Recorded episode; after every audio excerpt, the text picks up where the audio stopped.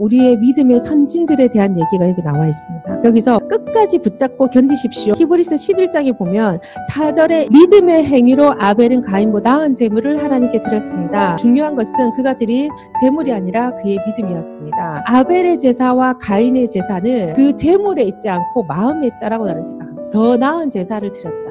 그냥 다가오는 사람하고 마음으로 다가오는 사람하고 완전히 느낌이 달라요. 이 사람이 마음으로 내게 하나님 나라를 얘기하는 사람과 그냥 내가 필요해서 나, 나에게 다가오는 사람이 완전히 다릅니다. 아무리 힘든 일도 그분이 마음으로 다가오면 내가 감당해야지. 같이 가야지. 이거 해줘야지. 뭐 이런 생각이 뭐 마음 밑바닥에서부터 막 올라와가지고요. 아파서 누워있다가도 벌떡 일어나게 되는 거예요. 저는 가인과 아벨의 예배를 그렇게 봅니다.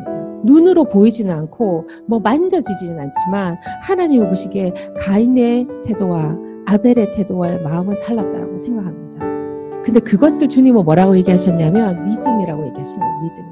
두 번째 또 에녹을 봅시다. 에녹은 믿음의 행위로 에녹은 죽음을 완전히 뛰어넘었다. 이분은 하나님을 기쁘시게 해드렸던 분이다. 그래서 하나님께 나아가려는 사람은 하나님이 계시다는 것과 하나님께서 자기를 찾는 이들에게 기꺼이 응답하신다는 것을 믿어야 하기 때문입니다. 에녹이 하나님께 칭찬받았던 이유는 이 두 가지라고 성경은 얘기하고 있습니다. 첫 번째 하나님께 나아가는 사람은 하나님이 계시다는 것과 하나님 있다는 걸 믿는다는 거죠. 두 번째는 하나님께서 자기를 찾는 자들에게 기꺼이 응답하신다는 걸 믿는다는 거예요. 여러분 무슨 일이 생길 때 사람이 먼저 찾아집니까? 하나님이 먼저 찾아집니까? 왜 성경에 하나님이 있다는 것을 믿으라는 얘기가 왜 성경에 있을까요? 우리는 수시로 하나님의 자리를 없애기 때문에 그래요. 요즘에는 또 사람한테 안 묻고 유튜브를 찾아봐. 무슨 문제가 있으면 전부 다 뭐 유튜브를 다 찾아봐. 거기 해답이 다 있는 것 같아. 여러분 하나님 찾으시는 분 되시기를 축복합니다.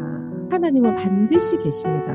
내가 하나님이 계시다 하면서 나의 행동은 하나님 엄처럼처럼 사시면 안 돼요. 두 번째, 그분을 찾는 자에게 반드시 응답하신다. 그분을 찾는 자에게 응답하신다. 이 두 개를 에녹이 믿었기 때문에 죽음을 보지 않고 하늘나라에 간 거예요.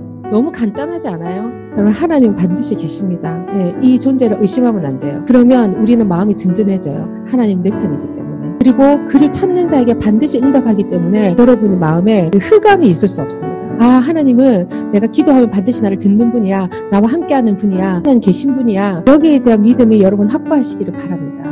네케네디는 기독교 집안에서 태어난 아주 너무 아름다운 아가씨입니다. 고등학교 때 자기가 그냥 교회 복도를 걷다가 하나님 만났어요. 그리고 자기가 대학에 갔는데 너무 건조한 거예요, 대학이. 그리고 너무 외로워. 너무 힘들어. 근데 그 힘든 가운데서 어떤 교회에서 전화가 온 거예요. 내가 너를 위해서 중보기도 해줄게. 기도 제목 있어? 이렇게 전화 온 거예요. 근데 그 전화를 통해서 이 사람은요, 자기의 모든 인생을 하나님께 바치는 사람이 됐습니다. 그래서 지금 32살인데 백악관 들어갔어요. 대변인이 됐습니다. 한번 보십시오. 얼마나 말을 똑똑하게 잘하는지 32살밖에 안 됐어. 얼마나 감사한지 몰라요. 저는 그 승리를 보면서 막 마음에요. 막 꿈이 막 생기고 막 기쁨이 막 생겼어. 정말 하나님이 원하시는 그 원초적 목적으로 사람을 가게 만드는 그 힘, 하나님을 찾는 자들에게 주시는 하나님의 응답. 너무 감사하지 않습니까? 여러분 자신에게 주신 그 하나님의 놀라운 능력. 그거는 하나님을 찾는 자에게 주시는 그 응답의 비결이 있습니다. 여러분 하나님이 계시다는 걸 절대 잊어버려. 그 사단은요. 이 시대에 무엇으로 공격하냐면 하나님이 너무 바쁘셔서 니까지 볼 시간이 없어. 하나님은 하늘에 계시고 니는 땅에 있어. 너무 멀어. 이런 말도 되도 않은 거 가지고 우리를 자꾸 현혹합니다. 그리고 너무 많은 사람들이 기도하고 있는데 내 기도까지 언제 들어주겠노? 그래서 이런 모든 불신앙적인 부분들을 완전히 우리 마음에서 없애버려야 돼요. 우리 하나님 그런 분이 아니거든요. 우리 하나님은요, 부모인 우리보다도 훨씬 여러분을 집중해서 보십니다.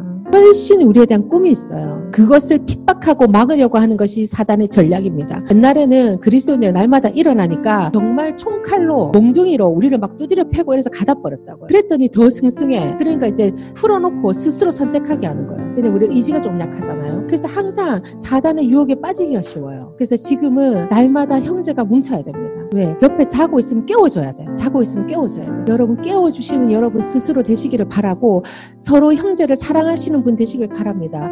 부부도 서로 깨워줘야 돼요. 아이가 자고 있어. 깨워줘야 돼. 지금 이 시대는 그것으로 우리를 공격하기 때문에 그것으로 서로 깨워야 됩니다. 노아는 또 7절에 보면 나옵니다. 믿음으로 노아는 마른 땅에 땅 한복판에 배를 채웠습니다. 그 결과로 노아는 하나님과 친밀한 사이가 되었습니다. 이 비결이 다 나오잖아요. 에녹이 죽게 죽지 않고 주님을 만났던 이유 그리고 아벨이 믿음을 가졌던 이유 이 마음이죠. 아벨은 마음이죠. 네, 에녹은 뭐예요? 하나님이 응답 주실 것을 반드시 기대하고 하나님 살아계신 기대인 거예요. 나 정말 하나님과 친밀하고 싶어요. 그냥 해서 친해지는 게 아니에요. 이 믿음의 행위를 할 때 그 사람은 하나님과 친해지는 거예요. 왜? 모든 사람이 배 짓는 걸 반대했어. 무슨 배를 지어? 무슨 소리 하는 거야? 아우, 니 보니까 안 될 것 같은데 뭐 이렇게 얘기하니 거기에 침울한 소리는 아무것도 안 해. 근데 노아는 아니야. 그래도 주님 비 오신다 했어. 그럼 주님이 방주 지으라 했다고. 막 사람들이 미쳤는가 봐요. 그 누구 얘기고 우리 주님이 하라고 했긴 난 하는 거야. 믿음으로 행했더니 주님과 친밀해졌다.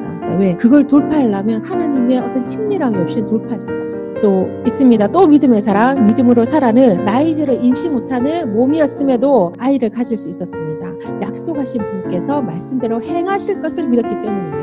여러분은 지금 무엇을 믿어서 무엇을 전진하고 무엇을 이루려고 하고 있습니까? 근데 여러분의 욕망만 채우면 지금 지나갑니까? 오늘 놀고 싶은 거, 오늘 먹고 싶은 거, 오늘 싸우고 싶은 거, 화내고 싶은 거 이런 거 다 끝나면 여러분의 인생이 다 끝났어요. 네, 여러분이 싸워야 될 삶이 무엇인지를 여러분 바로 아시길 바랍니다.